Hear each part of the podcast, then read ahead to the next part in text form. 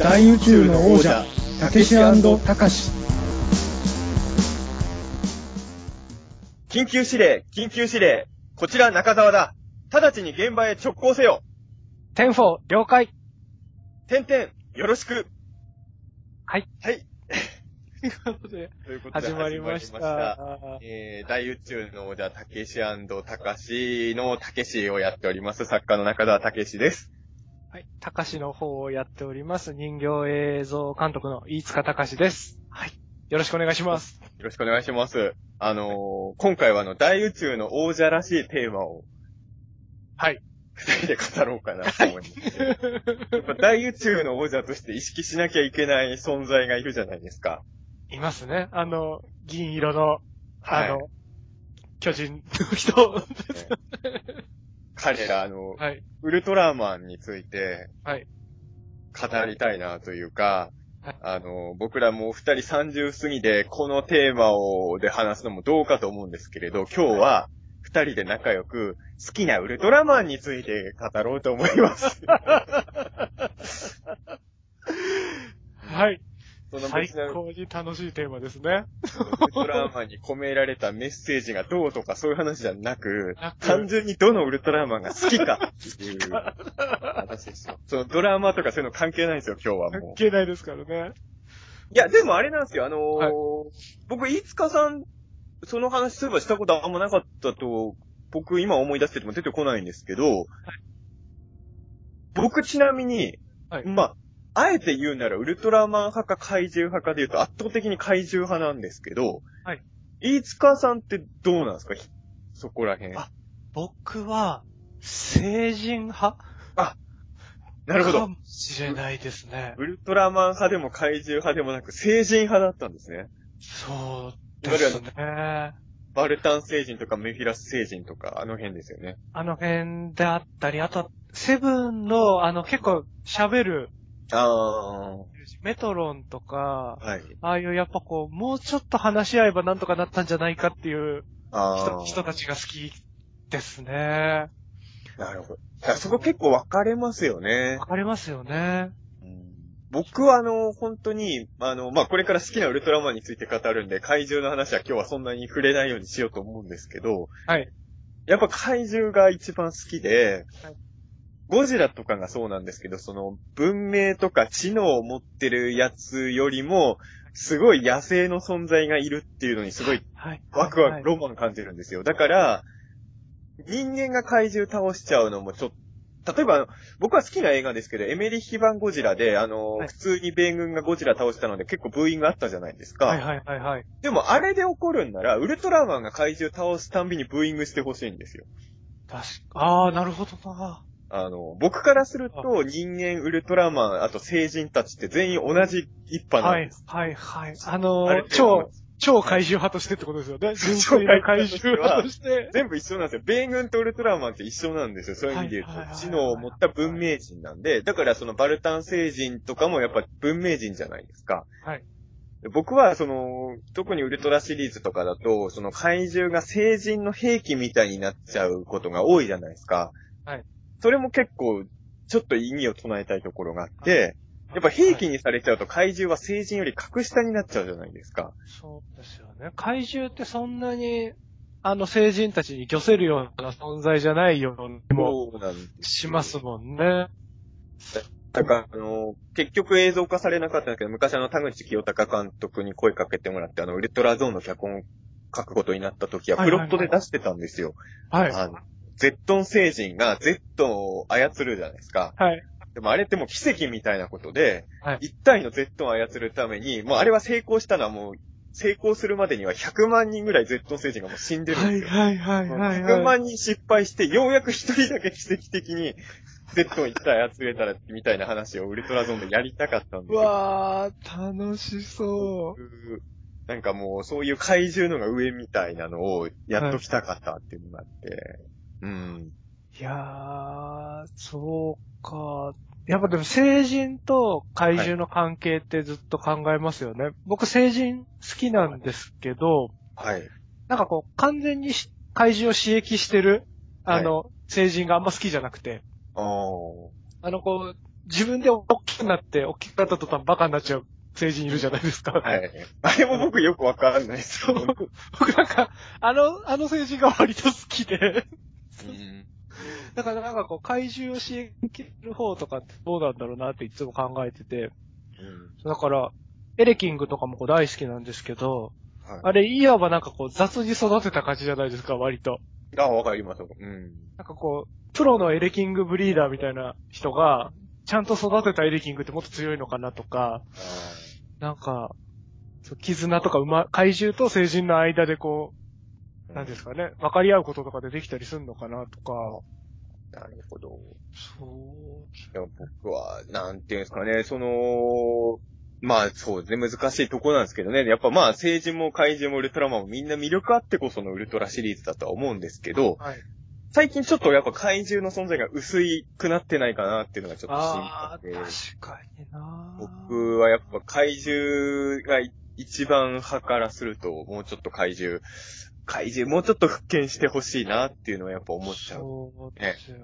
あのなんか結局、成人がこう、次はこいつだみたいな感じで怪獣を送り出してってるって構図に、どうしてもなり、なってることが多い風に感じますもんね。そうなんですよね。だから、もうちょっと操るのに苦労してほしいというか、あの。スペースゴジラの時のあの、T プロジェクトぐらいには苦労してほしい。はいはいはいはい。宇宙人もあんくらい苦労してれば、まあ、ちょっとぐらい許せるんですけど。そうですね。案外手を焼いて、バチバチバチってなってほしいですもんね。なんか最近だと、あと、昔ウルトラマンが倒せなかった怪人に結構リベンジしちゃうじゃないですか、ウルトラマンが。はいはいはい。あれがバーナーとかやってましたよね。それで喜ぶ人も多いんですけど、いや、わかるんですけど、例えばゾフィーがバードンを倒したりするじゃないですか、最近は。で、それでゾフィーファンが喜ぶのはわかるんですけど、バードンファンの気持ちはどうしてくれんのだと思うじゃないですか。そうですよね。ああの最強説が。そうなんですよ。やっぱバードンはゾフィーに勝ったっていうのがすごい魅力になってるから、それを奪われちゃうのって結構悲しいなっていう。あのバードンって同じバードンだったんですか？個体としては。いや、まあ、違うバードンだと思うんで、あれはもうバードンの中でも最弱のバードンですよ。あー、そっか。いや、僕が言ってるだけですよ。実際ですよ。あの、いつかさんが納得してるんでちょっと焦りましたけど、あの、でも多分僕の読みでは、そゾフィーが倒したバードンは最弱バーそれだったらいいですよね。ドン。も、もちろんですけど、メビウスが倒したバードンもかなりバードンの中で弱い方で、弱い方ってことですよね。多分なんですけど、僕が思うんですよ。あの、太郎と戦ったバードンですら最強バードンじゃないんですよ。はいはいはいはい、はい。でも、バードン界のチャンピオンはキングよりも強いんですよ。なるほどね。そう、そうですね。それが、そうあってほしいっていうのは、やっぱり回収派としては。ただの願望ですけど。うーん。いや、だから僕はあの、ほら、昔、ウルトラマンベリアルが一人でウルトラの星をほぼ壊滅させたじゃないですか。はい。ああいう感じで野生の怪獣がウルトラの星を壊滅させるような映画見たいんですよね。わその宇宙人とか悪のウルトラマンじゃなくて、そのスペースバードンみたいなやつがはい。3匹ぐらいで来て、わ3匹でウルトラの星壊滅させて巣を作っちゃって、もちろんタイがウルトラマン勝っていいんですけど、はいなんかその、強敵になると大体宇宙人とかなんか暗黒の魔人みたいなよくわかんないやつに取られちゃうじゃないですか、はいはいはいはい。もうちょっと、ゴジラ的なやつが一番強いっていうのを見せてほしいんですよね。ああ、いいですね。見たいなぁ。なんかちょっとね。かなまあでも、今日はあの、好きなウルトラマンを決めよう。はい。こんだけ散々怪獣のが好きって枕をつけた後起きでながら。はいや、僕あの、割と好きな怪獣はもういろんなところで語ってるんですけど、よく考えたら好きなウルトラマンについては、実は意外と語ってないんですよ。確かに、そっか、うんそうなんですね。怪獣ばっかり言ってるから、いつも。うん。なんで、ちょっと今日は、まあ、いつかさんも成人が一番好きだと思うんですけど、はいまあ、成人会はまた別にやるということで、まあ、怪獣会ももちろんやるということで、はい今日はちょっと、ウルトラマンについてはい。語っていきたいなと思うんですけど、はいまあ、こう、単純に、今パッと決めれるもんですか？いつかさん一番好きなウルトラ。まあ一番は難しいかもしれないけど、3人ぐらいとか。一番は、あ僕一番はずっと不動ですね。あ、すごい。一番パッと言える人だ。。パッとですね。え、誰ですか？僕、グレートが一番好きなんですけど。グレートがもうずっと好きですね。それはあれですか？番組として好きっていうのももちろんあるかなと思うんですけど、キャラクターとしてもグレートが一番。もう見た目がとにかく一番好きで、えー。あの、まず目がちょっと白い乳白色じゃないですか、他の人と。はいはい。あの、ちょっと美味しそうな色してる目と、あ 美味しと、そうな色。うん。あとあの、スーツがこうシルキーじゃないですか。さらっとした、うん。あ、なんかこう清潔感というか、あの、シュッとしてる感じの見た目と、あとそれで僕ずっとちっちゃい頃からなんか三角形が大好きで、ああ、でもわかります、それ。そうう、なんでこう、胸にあのデルタプラズマの三角がついてるじゃないですか。はい。なんかこうもう好きなものだらけというか、全部好きなんですよね。あ、でも僕も、一番好きなカラータイマーはグレートですね。いい、あれかっこいいですよね。子供の頃にこの手があったかと思いましたよね。ええやっぱピラミッドじゃないですか、多分。はい。はい。やっぱ子供の頃にピラミッドパワー的なものを感じさせてくれて、はい。うん、やっぱあれは、おおと思いましたね。あピラミの、ッドパワー懐かしいですね。あれピラミッドパワーですよね、きっとね。違うのかな？そうですね。ピラミッド、三角錐の突端にこう、丸がついて、半球がついてて光ってるって感じですもんね。やっぱ最近のウルトラマンはカラータイマーも若干バリエーションありますけど、昔はただの球体しかなかった中で急にあれが出てきたんで、はいカラータイマーのデザイン変えるっていうのはびっくりしましたね。で、そっか、なんかグレート。グレートはでも確かにそうか。だって、いつかさん、えーっと、84年生まれでしたっけ？85、5ですね。はい。初めて見た新作ウルトラマンですよね、つまり。そうですね。リアルタイムで新作だったウルトラマンは、グレートですもんね。あ、でも僕もそうなんですよ、実は。あそっの、か。僕はね、ウルトラマン80の最終回の2ヶ月か3ヶ月後ぐらいに生まれてるんで、はい。ギリギリ間に合わなかった世代なんですよ。いやー、なかったんですね。なんで僕も、その、再放送とかしか見てなかったので、はい。初めて見た新しいウルトラマングレートですね。はい。だからやっぱ思い入れはありますよ、グレートは。ますよね。あの、い、今は魅力わかるんですけど、これ、はい。いつかさん違うかもしれないですけど、僕、少なくとも僕は子供の頃は、初代漫画ちょっと地味すぎると思ってたんですよ。はいはいはいはい。その、今は大好きですよ。てか、昔も、当時も好きでしたけど、はい例えばおもちゃを買ってもらうときに、バンダイの人形を買ってもらうときに、はい僕は初代漫より先にやっぱ帰ってきたウルトラマン買ってもらってたんです。そうなんですね。まあその前に、あの、セブンとか太郎もすでに買ってるんですけど、はいはいはいはい。子供心に一番ウルトラマンがシンプルじゃないですか。はい。で、帰ってきたウルトラマンは線が一本多いじゃないですか。はい。多いですね。子供の頃の僕にはそれが大事なポイントだったんですよね。えー、線が一本多い方がうん。上っていう感じがあったってことですよね。なん、か、強そうとかなんかいいな。はいだからゾフィー、はいゾフィーも先に買いました、マンより。そっか、ポツポツもついてるし。だからそういう意味で言うと、グレートのあのカラータイマーも、はいやっぱりポイントすごい高かったんですよね。そうなんですね。だから、うん。かそうか、そうか。僕あの、ウルトラマン初代の、あの、あれ A タイプになるんですかね？あの、口が一番ぐちゃぐちゃしてるのまあ、って。A タイプ。は A い。ですかね？あれがすごい好きで、たまにいますよね、そういう人ね。ちっちゃい頃、なんかこう、うわ、人、なんですかね、宇宙人なんだみたいな感じがすごいしてて好きで。だそれは子も、供の頃からってことですよね。はい、そうですね、再放送とか見ててちっちゃい頃。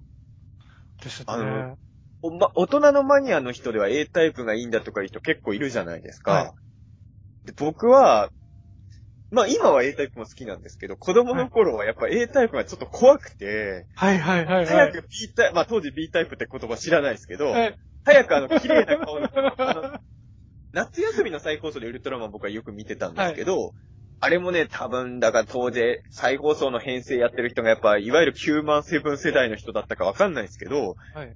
マンばっかり再放送やるんですよ。あそうなんですね。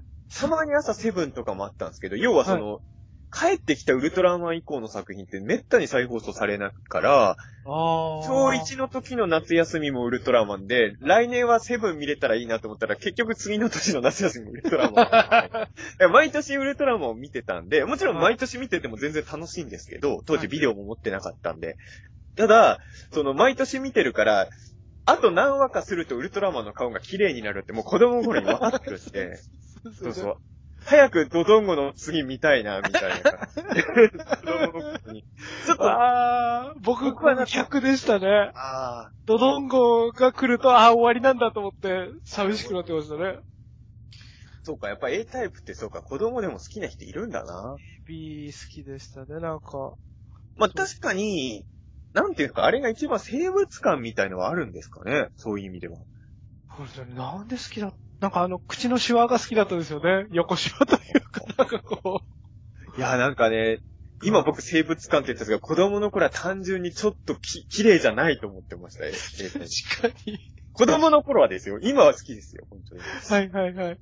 今、今はやっぱ僕は B タイプ派なんですけど、はいはいはい。子供の頃は B と C の見分けがついてなかったんで、はい。うーん。でもそうですね、A タイプはちょっと、ほんとちっちゃい頃は苦手でしたかね。小5ぐらいで A タイプもいいかなって思うようにはなりましたけど、低学年生の頃はちょっと A タイプ怖かったかな。確かに。まあなんか、ちょっとあれですもんね。ボコボコしてるし。うーん。はいですなんか、あれだけじゃないですか、その他にもそういうウルトラマンがいればいいんですけど、はい。基本ウルトラマンってみんな、ああいうぐちゃぐちゃした顔してないじゃないですか、その、カイシしてさんもないですね、ケースさんも、太郎もみんな違うから、はい。やっぱり一人だけおかしいじゃないですか。はい。それがやっぱ子供の頃にちょっと、ただね、そんなこと言ってるくせに僕ね、確か僕小4の時だったと思うんですけど、新仮面ライダーはすごい好きだったんですよ。あそうなんですね。あれはもう衝撃を受けて。逆に怖すぎてあれだったでしたね。もうシーンはもう恐ろしくて、見に行けなかったですね、怖くて。でもあれですよ、僕も本編はあ見たのだいぶ後です。はいはいはい。あれ、確か、えーあれは V シネじゃないですか、新仮面ライダーは。あ映画でやってないんですねあ。映画じゃないんですか。新仮面ライダーはビデオなんで、そうなんですね。映画はデッドーとジェリーですね。そっか。映画映画でやってたので、あのーそういう意味で言うと、一応まあ僕はブラックとか RX も見てたんですけど、はいまあすごい幼少期じゃないですか。はい。で、それから何年か経って、その、テレビ、当でテレビくんを僕はよく見てたんですけど、はい。次号の予告みたいので、来月新しい仮面ライダーが、みたいな シルエット付きで載ってたんですよ、予告で。影だけだったんで。で、お、ついに新しい仮面ライダーが出てくるんだと思って来月号もうワクワクしてみたら、はいあれだったっていう衝撃がね。うーあれ怖かったですよね。あれね僕、本編を見たのは本当だいぶ後になってからだったんで、あれ子供の頃に見てたら僕もシーン好きじゃなかった可能性ありますけど、はいはいはい。テレビくんとかの写真を見るだけでは新カメラで僕好きで、あの、ソフビも買いましたね。そうなんですね。僕当時ライダーのソフビ V3 しか持ってなかったのにあシーンは買いましたからね。すごい。3の次に欲しいと思ったら、みたいな。よっぽど掴んだってことですよね。デザイン的には子供の頃にあれは好きだったんですよね。えー僕なんかあのー多分、シーン自体は、こう、生々しさもちょっと気持ち悪いなと思いつつもかっこいいかもしれないと思ったんですけど、あのー変身する途中の写真かなんかが雑誌に載ってて、はい。わかります。お兄さんかららなんか触覚見たら生えてるみたいな、あれが怖くて、あれは、あれはね、でも多分、あの、普通の大人の人に見せても怖いって言いそうな気がします。あの、ホラーとか苦手な人は普通にあれ怖いんじゃないですか？今大人でもあれ見せたら。なんかあれを経てこれになるんだと思ったら、ちょっと愛せないと思って、怖いってなっちゃってますよね。あの、で僕、子供の頃、ライダーに関して言うと、今とは結構好み違うんですけど、はい。ブラックより RX のデザインの方が好きだったんですよね。そうなんですね。多分その、虫そのまんまみたいなデザインの RX に惹かれて、はい。はい。まあ、シーンはあんま虫っぽい顔してないんですけど、ちょっと生々しいものに近づいていくライダーの方が僕は好きだったんですかね。うーん僕、ブラックのあの関節のうねうねがすごい好きで、ああ、でもそれもわかるな。はい。RX になった時あれがなくなってこう綺麗になっちゃったじゃないですか。はい、あはい。シュッとしちゃったと思って、ちょっと、まあ、両方大好きだったんですけど。いつかさん、ウルトラマンもそうですけど、綺麗になったら嫌なんじゃないですか、それ。そっか。うんなんか綺麗じゃない方が好きなのかもしれないですね。もしかしたら。結構通な子供ですね。いや、大人になるとそういうこと言うマニアって結構いるじゃないですか。はいはいあはい。の、汚しがあった方がいいとかなんか、子供の頃ってあんまそういうこと言わない人のが多いイメージがあったんですけど。あーあ、僕でもほんとそこはうるさかったかもしれないですね。あ埃っぽさとか汚さに取り憑かれてたかもしれないですね。グレートとかもあの、オープンセットで、はい。あの、オーストラリアの砂ぼこりがすごい舞ってるじゃないですか。はい。あれが大好きだったんですよね。あーでもそれはわかります。なんか、リアルに感じましたよね。そう、あの砂ぼこりの中にシルキーな、綺麗な白いウルトラマンがいて、ちょっと戦うとあの、ちょっと茶色くなるじゃないですか。はい。尻餅ついたとことか。汚れてきますね。そう、あれを見てるのがなんかちっちゃい頃うっとりしながら見てた記憶がありますね。グレート、そんなに大好きないつかさんからして、パワードはどうだったんですか？ハワードは、なんか、綺麗になっちゃったと思って。ああ。綺麗になっちゃった。パワードってでもそんな綺麗なイメージ僕ないですけど、綺麗ですそうなかね。んですかね。なんかこう、なんですかね、特にレッドキングの回とか見た時に思ったのかな。なんか、すごいこう、晴れ渡っ、綺麗、なんかすごい青い空の下でこう戦ってたじゃないですか。岩場みたいなとこで。はい。あの時にこうなんか、砂ぼこりがないって思って、なんかこう、綺麗、綺麗だからなんかこれは違うのかもしれないみたいな。で、まあ、す好きで見てたんですけど、楽しくは見てましたけど、グレートの方がも、もっと砂ぼこりがって思ってた気がしますね。なん砂か、ぼこりが大事なんですね。砂ぼこりが大事だったのかもしれないですね。でもそうですよね。こうまあ怪獣もそうですけど、あのーいわゆるその、いる舞台とかも含めてじゃないですか、そのキャラを魅力はいはいはいはいだからその、僕はやっぱあのーさっきね、地味だって言ったけど、初代マンがやっぱだんだん好きになってきたのって、はい。だんだん再放送とか、あと、だんだん他の作品も見るようになって気づいたんですけど、初代マンって舞台のバリエーションがすごい幅広いじゃないですか。はいはいはい、はい。でそれに気づいたときに、やっぱウルトラマンがどんどん好きになってったってなりますよね。あの、す作品によっては、割とタイム戦う場所を似通ってる場所ばっかのウルトラマンとかもいるじゃないですか。はいはいはいそはい。れと比べるとウルトラマンって、例えば普通の街並みでも戦うけど、いきなりバラージュみたいなとこでも戦うじゃないですか。はい。で、まあ水辺とかでも戦うし、で、宇宙でも戦うし、なんかその、いろんな場所に立ってるウルトラマンがイメージできるようになってから、初代マン好きかもって子供の頃に。確かにな。うん。怪獣プロレスの舞台がいろんなところがあるうん感じ。で楽しいですよね。スタジアム、あれ、うんスタジアムもありましたよね。アボラありますあります。はいスタジアムとかですよね。うんはいスタジアム好きだった。ないですけど。でもここが難しいところで、まあ、ウルトラマン好きなんですけど、やっぱウルトラマンって、あ、初代のウルトラマンって完全に主役怪獣じゃないですか。はい。だから、その、アボラス、バニラも、あの、アボラスとバニラの戦いはすごい覚えてるんですけど、あの、まあ、アボラスと戦ってるウルトラマンの記憶ってそこまで強く残ってないですね。ああ、確かに、そっか。なかなかね、そう、ウルトラマンで好きなのってなると僕は意外と、だから子供の頃圧倒的にやっぱりセブンでしたね。あ、そうなんですね。セブンはやっぱり子供の頃にすごいと思いましたね。え、中澤さんの一番はセブンってことじゃなく、子供の頃、良かったのがセブンって感じですかね。今だと誰だろう。でもね、僕実ははいその後やっぱグレートもすごい好きになったんですよ。はい。グレートいいなぁと思って、はいあの、やっぱグレートって、それまでのウルトラマンと比べて本物の宇宙人が来た感があったような気がして、やっぱ、あれ、グレートってよくわかんないじゃないですか、何者か。わかんないですね。急に来てくれますもんね、火星。ピンチになった時に。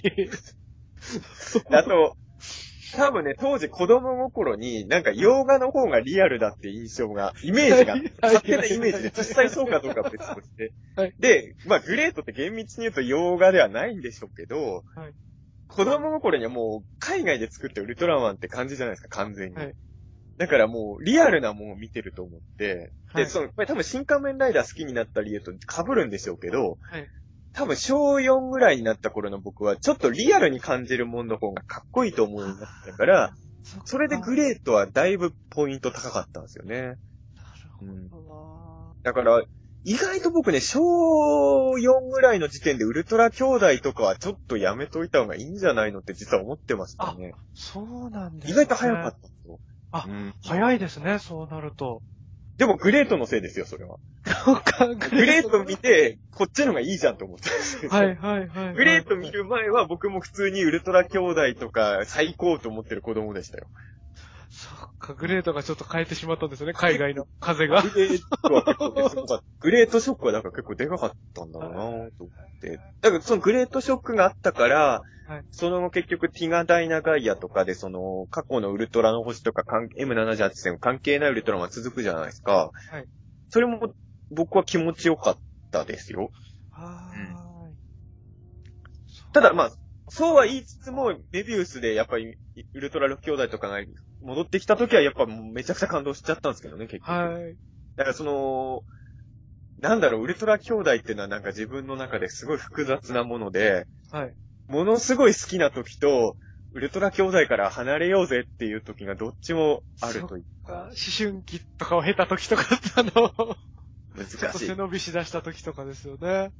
うーんまあでも背伸びもそうなんですけど、僕もともとやっぱ怪獣好きじゃないですか。はい。その、ファミリーになって、すごい人間っぽくなればなるほど怪獣から離れていくじゃない。グレートって、はい。宇宙人だけど、怪獣っちゃ怪、グレートなんてのは、ちょっと見た目が綺麗になったガイラみたいなもんですよ。なんかまだ、そう、だからその、はいはいはい人とのコミュニケーションを取れば取るほど怪獣から離れていくんですけど、はい。よくわからない未知の巨人だと、僕の中では怪獣感がまだ結構残るからその、なんていうんですかね、ウルトラ兄弟は子供騙しだから嫌だとか、そういう意見ではなくて、はい。怪獣に近い方が好きだから、ウルトラ兄弟よりグレートのがいいっていうのが多分あったんだと思う。あれですよね、社会性とか、親子関係とか、そういうのが暴かれていけば暴かれていくほど、こうん。う、未知じゃなくなってっちゃうってことですもんね。そうですね。だから、そういう理由もあって僕はグレートは、だいぶ惹かれたのかなだからたまに喋るじゃないですか、グレートも。当たり前です。はい。喋んなくていいのにって思ってました。確かに。ジャックって言って話しかけてきますもんね。いらないよと思って。ずっとじわじわ言ってろよって思って。なるほどなぁでもそういう意味で言うとあれですね、僕、ティガは結構でかかったです、僕は。あティガー、そうですよね。中澤さんティガー、すごい。あのね。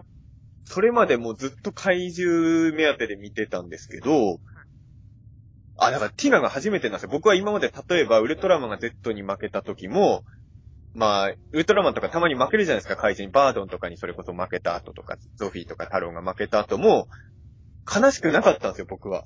はいはいはいはい。なぜなら、怪獣が勝ったのが僕は嬉しいんで、はい。むしろよっしゃーだったんですよ、やっぱり。はいはいはいはい。やってやそった。れはね、ティガがガタのゾアに負けた時に、はい。僕本当に号泣しちゃったんですよ。うわー。小学生の時ですら泣かなかったのに、中学生になってウルトラマンが怪獣に負けて泣くっていう。ちょっと自分でもびっくりしたんですよ。俺、ウルトラマン負けたことで泣いてると思って。うんそれって、放送中にこう、だんだんウルトラマンの方が好きになってたってことじゃなくて、知ら、知らずの時に流れ出たって感じなんですか？こう、意識としては。だんだん好きになったんですかね。ただ僕実はティガに関しては結構、付き合い方が複雑というか、その、僕が中3の時にティガ始まったんですけど、正直最初全然期待してなかったんですよね。はいはいはいではい、。最初の1、2話見た時も、正直いまいちだなと思って、いきなり3話、4話見てないぐらいだったんで、はいはいはい。結構当時は距離を置いてたんですよ、ウルトラマンとは。そうなんですね。ゴジラとかは見、怪獣映画はすごい見てたんですけど、はい中学生になってやっぱ怪獣映画見てても結構小馬鹿にされるじゃないですか。はいはいはい。で、ウルトラマンとか始まる時も完全に馬鹿にするような感じで、はいたけしはウルトラマンとか見るんだろうみたいに感じてくるわけです。はいはい馬鹿にしてやろうっていう感じで。はでも僕は、当時、まあ今となってはすごい嫌なか思い出だし痛いなと思うんですけど、ゴジラを守りたかったから、はい。僕が好きなのはゴジラとか怪獣映画なんだよっていう。ウルトラマンみたいな子供向けの番組には要はないんだよって言いながら、言いながらティガの1話は見たんですよ。でも、あんまり1話とか乗れなかったんで、その後も毎週欠かさず見るって感じではなくて、結構飛び飛びだったんですよ、ティガは、初期の頃は。だからあんまり自分もハマってるって認識すらなかったんでびっくりしたというか、なんかいつの間にか好きになってたんでしょうね、ティガは、すごい。全然ウルトラと離れちゃうんですけど、はい。僕あの、X メンの実写の映画のシリーズあるじゃないですか。はい。あれの、こう、ウルヴァリンがこう、最後どうなるかみたいな話がこう、最近映画でやってたんですけど、はい。あの、X メンシリーズ僕大好きでずっと見てるんですけど、こうちょっと突っ込みつつ見てるというか、うん。そんなに大好きっていう感じで見てるわけじゃなく、なんとなくただらに追いかけてたシリーズだったんですけど、こうその、ウルヴァリンの最終章みたいなのを見たときに、はい。本当に心に穴が開いて、何も手につかなくなった時があって、あれですよね、ウルパリンがもう老老人になってるやつですよね。みたいなやつですね。うん。それを見て、ほんと放心状態になった時に、こう、あ、知らないうちにこう、ウルヴァリンのことを大好きになってたんだなって気づいてた自分がいて、やっぱ長く付き合ってるとそういうことがあるんですね、知らない。と一緒なんですかね、こう。ああいう時ってめちゃくちゃびっくりしますよね。うん。あの、俺そこまで好きだったっけってなりますもんね。なりますよね。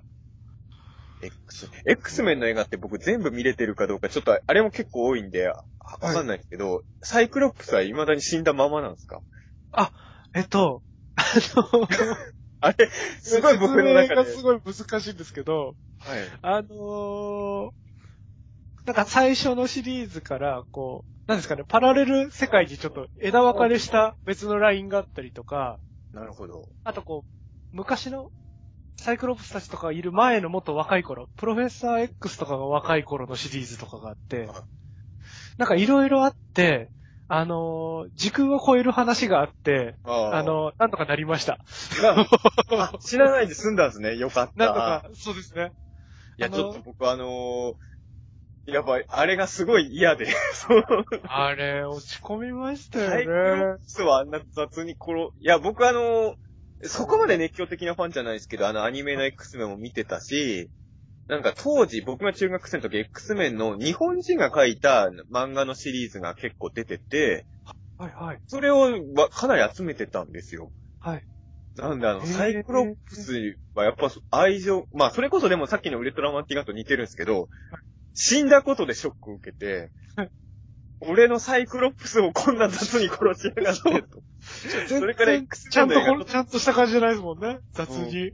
X メンの映画ちょっとトラウマになってたんですけど、そうか、そうですね。あれから10年越しぐらいに、やっと、あの人たちがちょっと救われる話が できま10年、したね。10年かかったんですね。10年かかりましたね。それはだいぶか、あれですね、レオの後のセブンぐらいかけましたね。そうだいぶかかる。確かに。10年ももやもやさせといたのか。そうですね、10年。レオの後もだいぶ足大丈夫なのか心配でしたもんね、ずっと。やっぱりあの、僕らリアルタイム世代じゃないけど、リアルタイムでレオ見てた人はびっくりするんじゃないですかね。だって最終回にセブンも出てこないわけじゃないです来か。ないですもんね。今だったらね、せめて最終回に生きた状態に出しますよね。そうですよね。確かにな成長したな、みたいな感じで出てきたりしそうなもんですけど、そう、ないですからね。別じまいでしょうもんね。うん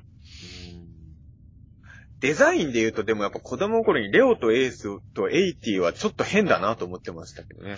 確かに。嫌いではないんですよ。はい。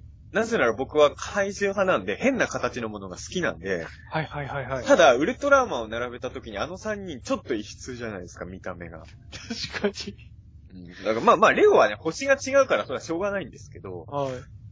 なんかやっぱあの3人は異質だなとは、まあ本当はセブンも異質なはずなんですけど、太郎がいることでなんか緩和されるじゃないですか、その。そうですよね。あの、間がいる感じがしますもんね。でも、やっぱレオ、レオ、エイティ、エースは、やっぱ同じ系統がいないから、そうですね。なんかエースが、こう、お腹周りが太いなと思って、ああんまり好きじゃないなってちっちゃい頃思ってたかもしれないですねあ、エース。エースはね、僕、子供の頃に妄想はすごい膨らんだんですけど、はいあの、やっぱね、エースに対して僕正当な評価できないなと思うのは、先ほども話したんですけど、まず再放送でほとんどやらないんですよね、第2期。はいはいはいはい。で、い地元の田舎のレンタル屋だと、はい。本当に物の見事に一本もエースなかったんですよ。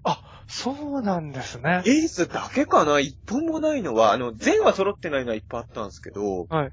エースは本当に一話も置いてなくて、はい。だから僕エースを初めて見たのは上京してからなんですよ。そうなんですね。東京のツタヤでようやくエース見れると思って、はいはいはい。だからもう20年ぐらい妄想が膨らんでたんですよ、僕の中でエースは。エースが。うん。でもやっぱり、なんだろう、子供の頃に見たことあるマンとかセブン、まあもしくは思春期の頃に見れたティガダイナとかと比べて、はい。二十歳過ぎてから見るエースってちょっと不利じゃないですか。確かにななんか原、原体験の援護射撃がないですもんね。ちょっとエースは正当に評価できないのかなっていうのが自分。あの、怪獣図鑑とかで見てると、でもやっぱり、正直長寿は図鑑で見ててかっこいいのが多いので、はい。エースはすごい見たかったんですけど、はいはいはい。あと、本編見るのがだいぶ遅かったせいで、エースキラーが僕の中ですごい株が上がりまくってて、そうなんですね。うんそだからあんな、エースキラーってあれ、まあ、セットの関係だと思うんですけど、カメラ位置がずっと一緒じゃないですか。一緒ですね。全然だ、アクションシーンとかが、あの、バラバのシーンとかすごいアクションシーン燃えるんですけど、エースキラーとの戦闘シーンが、すごいですよね、あの、あの淡々としてる感じ。そうですよね。あの、まあ、僕も、こう、どっちかというと、気に入ったやつをヘビーローテーションで見る派あの、レンタルビデオとかでも。だったので、エースとかにこう、たどり着いたのが結構遅かったので、あの、ウルトラ超都市列伝とか、はい。なんか他のものでこう、エースキラーってなんかすごい活躍してたじゃないですか。ああ、のー超都市劇伝ですね。あの、あボンボン。ちょっと刺激伝か、ごめんなさい。とか、あとあの、バトルドッジボールとかにもエースキラーいましたよね。いましたね。なんか、なんかこう、エースキラーのイメージがでかく僕もなっちゃってて。いやだってやっぱそう図図鑑とかでしか読んでないとどう考えてもエースキラーってすごいキャラじゃないですか。はい。あ僕でも、そう、当時だからあの、おもちゃ箱にあるおもちゃで一人でずっと怪獣ごっこしてたんですけど、それでもう一日で完結しない壮大なストーリーにやっぱどんどんなってくるんですけど、はい。基本はウルトラマン軍団と怪獣軍団と聖人軍団の戦いなんですよ。はい。でも、第四勢力としてエースキラーがいたんですよ。えー。他の奴らはみんな軍団なのに、エースキラーは誰にも属せず、あー、かっこいい。こういうポジションで置くぐらい自分の中でエースキラーは株が上がって上だっね。うん。が、ガシガシって感じですよね。しかしでしたね、まあ。いやー、白いな。なんかウルトラシリーズってそういうこう、再放送だったりビデオだったり、あとは地域の品揃えの差とかでタイムラグがすごい生まれるのが。面い。白いですよね。そうですね。多分、地域によっても違うし、多分、ちょっと年が違うだけでもその辺は、今だったらね、ネットとかもあるから、あんまりそういうのがなくなってきてるんでしょうけど、僕らの頃はまだその辺はあったですよね、地域差も。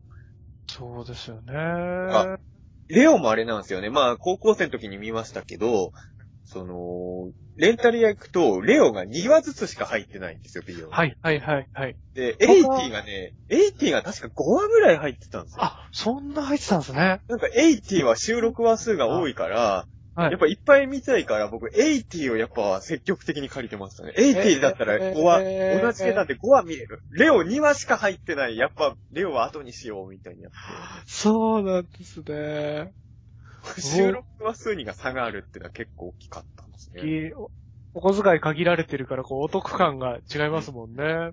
ぱめったに借りれない。だからね、実を言うとね、そういう意味で言うと、ライダーが本当に僕、やっぱ子供の頃あんまり昭和のやつ見れてないんですよ。あ、そうなんですね。ウルトラと比べてもう極端に再放送も少なかったですし、はいはいどっちかっていうと僕はウルトラマンのがやっぱ好きだったから、はいレンタル屋行くとやっぱり、ライダーよりはウルトラを借りようとしてましたのでね。まあもっと言うとウルトラよりもやっぱゴジラとかに先行っちゃってたんで、はい、はい、はいやっぱ。その辺のやっぱ自由に見れる環境じゃないから、はい。競争が結構ありましたよね。か僕、アニメをとにかくあんま見てない子だったので、はい。もうだから全リソースを特撮に傾けることができたんで、結構、レンタルビデオで借りてましたね、そういえば。僕でも一時期大長編ドラえもんに浮気してましたね。そうなんですね。あの、ゴジラの映画がだいたい80分ぐらいじゃないですか。はいはいはいはい。ドラえもんの映画の方が10分ぐらい長い。やっぱドラえもん、その頃から意識してたんですね、上映時間のいや、だってなんかね裏目に何分って書いてあるじゃないですか。はいはいはいはい。もうすごい悩んだ時に、10分より楽しめるんだ、ドラえもんだなと思っちゃって。このね、意外とし、だからあの、平成ゴジラはは、い意外と100分超えが多いんですよ。はいはいはいだから平成ゴジラ来た時に、ドラえもんより投げねえっていうのが結構僕の中ではこれ 意外とねお得だ。お得で、あの、最近、まあ僕もそれ、い賛同する時もあるんですけど、はいなんか、本当は映画90分ぐらいがいいんだみたいな意見結構あるじゃないですか。はいはいはいはい。大人になった今割と納得する部分もあるんですけど、はい意外と子供は長い方がお得だって考える人もいるんじゃないかあー、なるほどな中澤さんがそういう子だったんですもんね。だから僕が子供の頃ゴジラファイナルウォーズあったら超お得だって思ってんじゃないですかね。確かに。2時間以上ありますからね、あれね。時間以上ありますもんね。可能性はありますよね、それは。これ、本当に悲しいなと思ったんですけど、ファイナルウォーズ劇場見に行った時に、はい。あの、小学生に挟まれて見てたんですよ。ああ、はい。で、あの、片方の小学生は最後まで楽しんでたんですけど、もう片方の小学生がもう中盤から飽き始めて、あカイザーギドラが出てきた時に、もう終わりにしろよって、もういいよって言って、そっか、もう一段階、モンスター X からのもう一段階はこの子にとってはいらなかったのかと思あ。ってやな、かったんだな。うんなんか悲しい思い出として残ってますけどね。いや、でもまあ、その、ゴジラもそうですし、ウルトラマンの映画とかもそうですけど、子供と一緒に映画見ると、やっぱ、ね、どっちにリアクションいくかわかんないから、怖いは怖いですよね。そうですよね。でもやっぱ仮面ライダーの映画とか僕今でも見に行きますけど、あの、一回レートショーで見に行った時にすごい物足りなかったんですよ。はいはいはいはい。やっぱこれは子供がいる時に見ないと面白くないぞと思って。ああ、あのガヤガヤしてるの面白いですもんね、やっぱり。子供は正直だからつまんない時は騒いでるし、はい。僕からしたら全然面白くないとこで笑ってたりするじゃないはいはい、しますね。そういうの見るとちょっとね、その後テレビシリーズ見るときもここで子供笑ってりゃいいかっていう気持ちにもね。やっぱ大人には笑えないギャグってあるじゃないですか、やっぱね。ありますもんね。あ、ここすごい受けてんだとかも。あ、僕でも嬉しかったのは、まあ僕もともと嫌いじゃなかったですけど、えっ、と、はい昭和ライダー対平成ライダーを見に行ったら、あ子供が結構、なるたきさんの言うことに笑ってたんで、わあ、嬉しいですね。子供なるたきさん好きなんだと思って、ちょっとそれは嬉しかった。あ伝伝わるんだっていう喜びはありますよね。だって見た目は全然変身も何もしないし、はい。子供好きな要素ないかなと思ってたけど、意外と好かれてたんだと思って。それは素敵ですね。いい話だな。嬉しいなでも怪獣映画もそうですね、リアクション結構。でもそういう意味で言うと子供が一番騒いでたのは実は僕ガメラ大怪獣空中決戦の時でしたね。そうなんですね。僕はすごいハマってたんですけど、やっぱり、まあもちろん面白いって思ってる子供もいたと思うんですけど、子供によってはちょっと合わない子供もいるのかななんか、僕が、が見てた前の席がめっちゃ途中から兄弟喧嘩し始めちゃって。ええガメラとギャオスの戦いと兄弟喧嘩が同時進行。それはちょっと辛かったですけどね。ー、ですよね。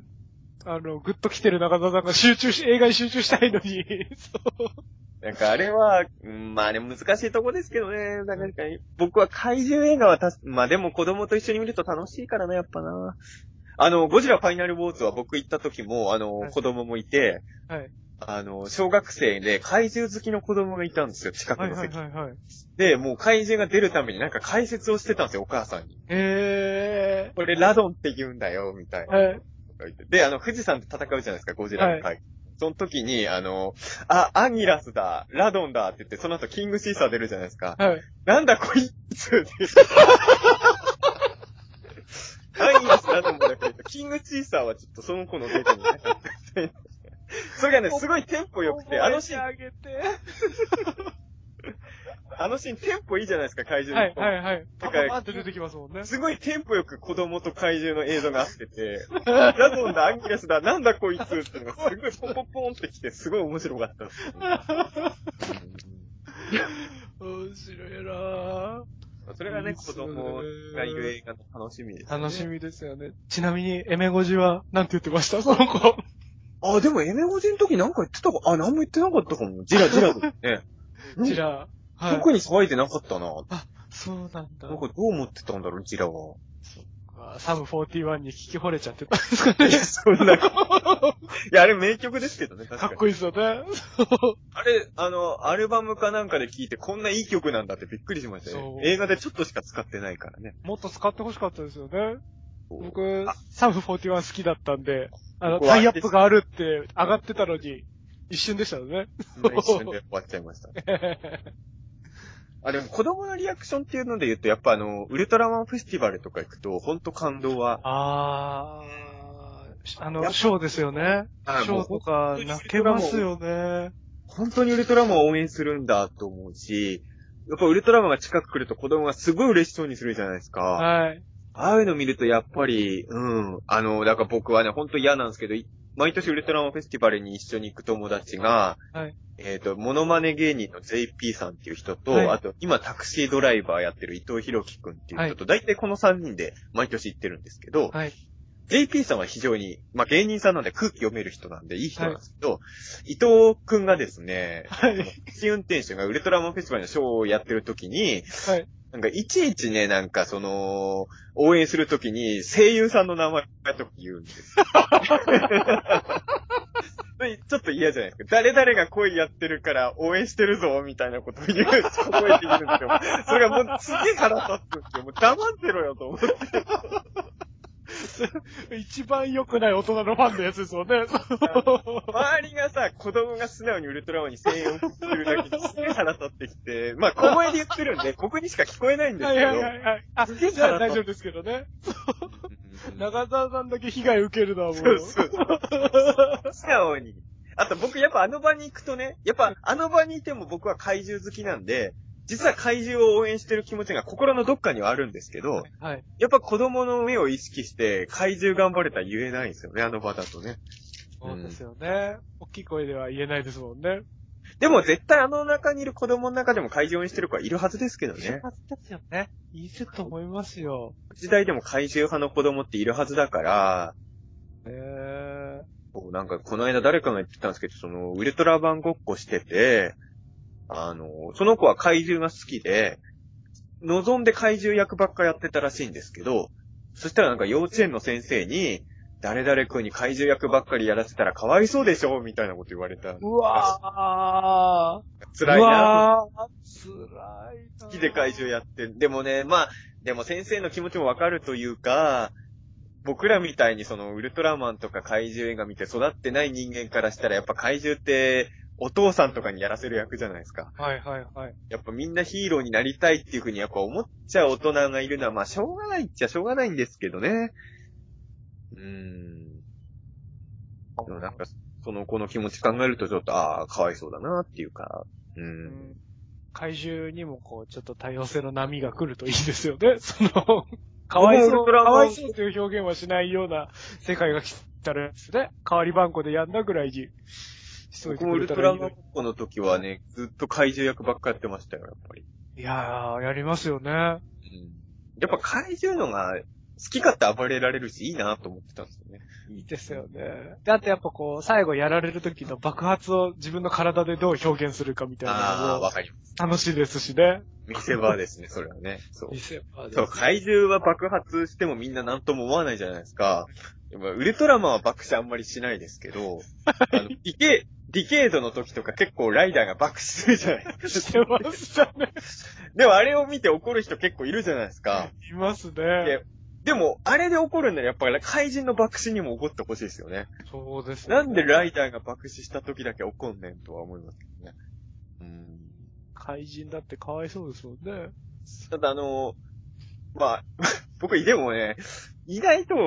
ライダーの爆死見たときはちょっと感動しましたけどね。別にそのライダーが嫌いとかじゃないですよ。好きなんですけど、はい、はい。仮面ライダーが爆死なんてするわけないっていう、僕の常識が崩れちゃって、そうですよね。それはインパクトはありましたけどね。脳は揺らぎましたよね。うんあっと思って。ええと思いましたよ。あの、か、怪人と同じような爆発した。でも、仮面ライダーのテーマ的には合ってますよね。だってショッカーもライダーも一緒なんですから、出自は一緒なわけですかラら、イライナーとか怪人だったから、あれでもこのライダーは怪人だっけって、こうぐるぐるぐるぐるって、あれちょっと、ね、脳が、脳がすごい動きましたね、あの時。怖いもんで、今はライダーの爆死見ても、そんなに動じなくなっちゃいましたけど、初めて見た時はどうしようと思いましたよね。いやー、動揺しましたよね。いいの？びっくね。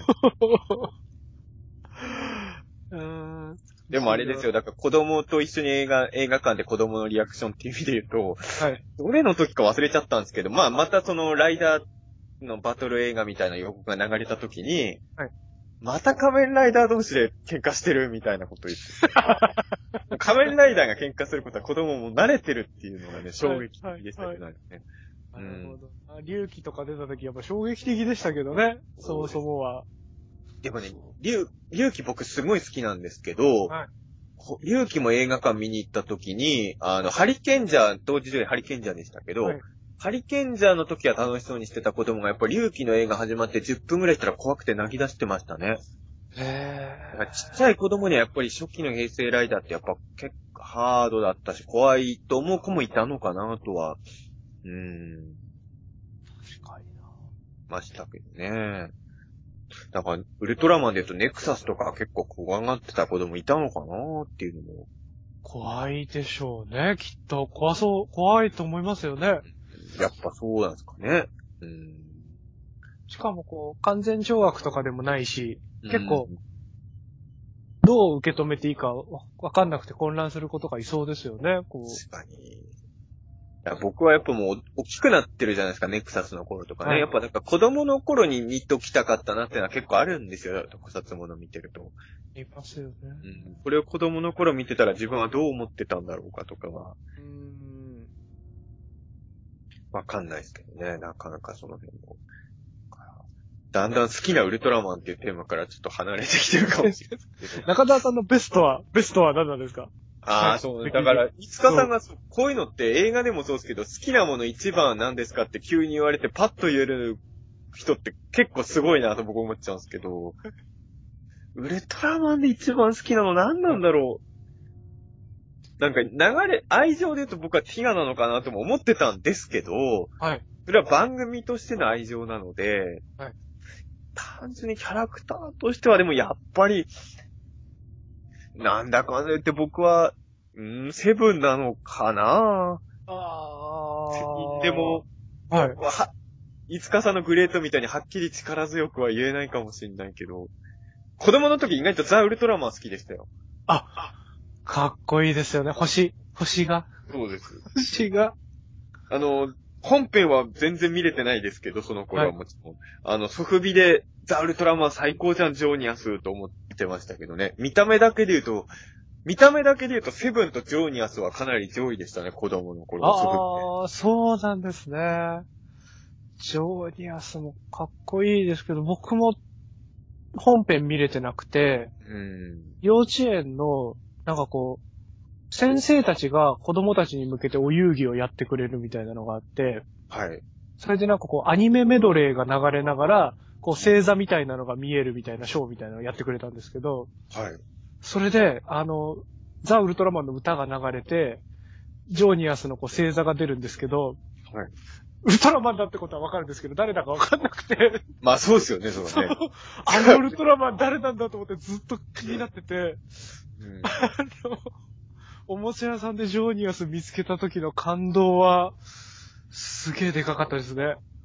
あの、当時はやっぱりウルトラマン新作やってなかったんですけど、たまにウルトラマンを扱ってるグッズとかを見かけると嬉しくなっちゃって、僕がね、小学校低学年の時通ってた歯医者さんのはい。サンダルがザ・ウルトラマンだった。そ れそれがすごいもう子供の頃に、もう歯医者なんて全く楽しくないんだけど、唯一の楽しみが、ザ・ウルトラマンのサンダルが見れるっていうことですけどね。ザ・ウルトラマンは本当に魅力的でしたよね、ジョーニアスは。なんか、わかんないやつとして。すごい魅力がありましたよね。頃に、怪獣図鑑見てても一人アニメっていうのが謎すぎて。そうそうそうでね。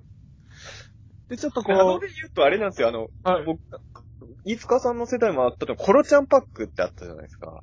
ありましたね。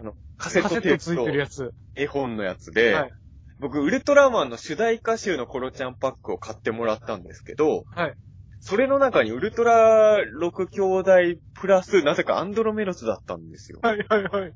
だから、一人だけウルトラマンじゃないやつがなぜか、なんなんだアンドロメロスってと思って。歌でも謎のヒーローって言われてますしね。ただ、アンドロメロスの歌は、だから僕、幼少期にだいぶ聞き込んだんですよね。なんだかわかんないけど、アンドロメロスってのが。アンドロメロスでも好きだったですね。やっぱあの、やっぱ子供って、さっきも言ったんですけど、やっぱシンプルすぎるとちょっと、うんうんよく大人のマニアはシンプルなのがいいって言うじゃないですか。でも子供はやっぱちょっとごちゃごちゃしてるやつのがかっこいいと思う。まあ全部の子供がそうとは言わないですけど、やっぱそういうとこあるみたいで、アンドロメロスってやっぱシンプルに鎧着てるじゃないですか。はいあれやっぱり、だからウルトラマン超投資劇伝がいいってなったのも多分それなんでしょうけど、それは確かになああ、でもそういう意味で言うと一番ゾフィーかもなああ、ゾフィーか。あの僕、ウルトラマンゾフィーの映画を、録画してテレビでやった時に、はい。あのーやっぱ、レンタルなかなか借りに行けな、借りれないじゃないですか。はい。で、ビデオも買ってもらえないし、ってなるはいとテレビでやったやつを撮るしかないですけど、当時はもうビデオテープも高価だから、はい夏休みのウルトラマンの再放送とかでも、正直全話撮りたいけど、全話は撮れないんですよね。そのもう取れないですよね。図鑑とか見て、ら、来週、うーか、どれを、どれを残そうかとか結構悩みながらと、もちろん上撮りもできるんですけど、はい。そういう状況の時に、まあ映画っていうのはやっぱ消さないじゃないですか、撮っても。はい。で、ウルトラマンゾフィーがテレビでやったから撮ったんで、ゾフィーは相当見返したんで、はい。なんかね、そうね、ゾフィーは思い入れ強いんですよね、そういう意味で言うとね。なんですね。やっぱりよりゾフィーかな一番好きなウルトラマン俺ゾフィーかなああ、しかしたらゾフィーもかっこいい。目の色がちょっと濃くて、かっこいいイメージがありますね。あとなんかね、なんかマニアが一時期ゾフィーはなんか大して強くないみたいな変ないじり方してたじゃないですか。はいはいはいはい。うん。でも僕の中では全然そんなんなくて、ゾフィーはずっと強いキャラクターなんで。うん。一番上のお兄さんね。そう。ゾフィーは本気出せばめちゃくちゃ強い。めちゃくちゃ。強い。ただそのゾフィーよりバードンが強いっていうのも僕の中では揺るぎない。揺るぎないですよ揺るね。ぎない。最強のゾフィーよりも強い最強のバードゾフィーよりも強いやつが地球の鳥だったっていうのがやっぱ燃える。あれやっぱバードン地球産なのがいいですよね。そうなんですよ。大宇宙のとかじゃなくて。そうなんですよ、ね。なんか地球になんかしないけどめちゃくちゃ強い野生の巨大生物がいるっていうのにやっぱ燃えるので。そうですね。でも一番好きなウルトラマンゾフィー。いや、でも本当悩むなそうですね。やっぱベスト3ぐらいじゃないと決めれないですね。トップ3か。ああ、トップ3ですね。C を決めな、そっか。難しいかもトップ3はセブンと、セブン、ゾフィー、ティガかな。ああ、いいですね。かね。うん。時点でグレートは僕も入ってるかもしれないです。はいはいはいはい。うんか僕、トップ3って言われると出てこなくなっちゃうんだな、逆に。逆に。じゃあ、もうグレートが本当突出してるんですね。突出してますね。すごいなぁ。これあれですね、あのーこの番組でいずれグレート会やった方がいいですね。そのあ、キャラクターとしてのグレートもそうですけど、番組についても含めて、そうですね。グレートは僕も思い出すごいあるんで語りたいこといっぱいありますね。ああ、いいですね。語りたいですね。はいよ。やりまあ、そういう感じで、じゃあこの回は、はいまあ一番好きなウね。ルトラマンは、一番好きなウルトラマンって言っても、僕があれなんですけど、まあとりあえず、最強のウルトラマンは、はい。グレート、ゾフィー、セブン、ティガあたりいう。あたり。ということで、結論が出ましたね。結論はそのあたり。あの一番好きという。結論が出たところで今回の大宇宙の王者。えー僕らもね、でも大宇宙の王者としてね。はい大宇宙の王者って大宇宙じゃないですか。はいこ。の間言ったけど、少なくとも宇宙の帝王よりは上かなと。確かに大宇宙ですもんね。あいつはね、所詮大宇宙の帝王ではないですから。ですね。いもうくくくくり、枕の方がでかいですからね。宇宙の大宇宙ですからね。そうかなと思ったね。あいつには勝ってるかなと思うんですけどね。ねちょっと、より王者に近づけるように頑張っていきましょうね。ましょう。はい。ありがとうございました。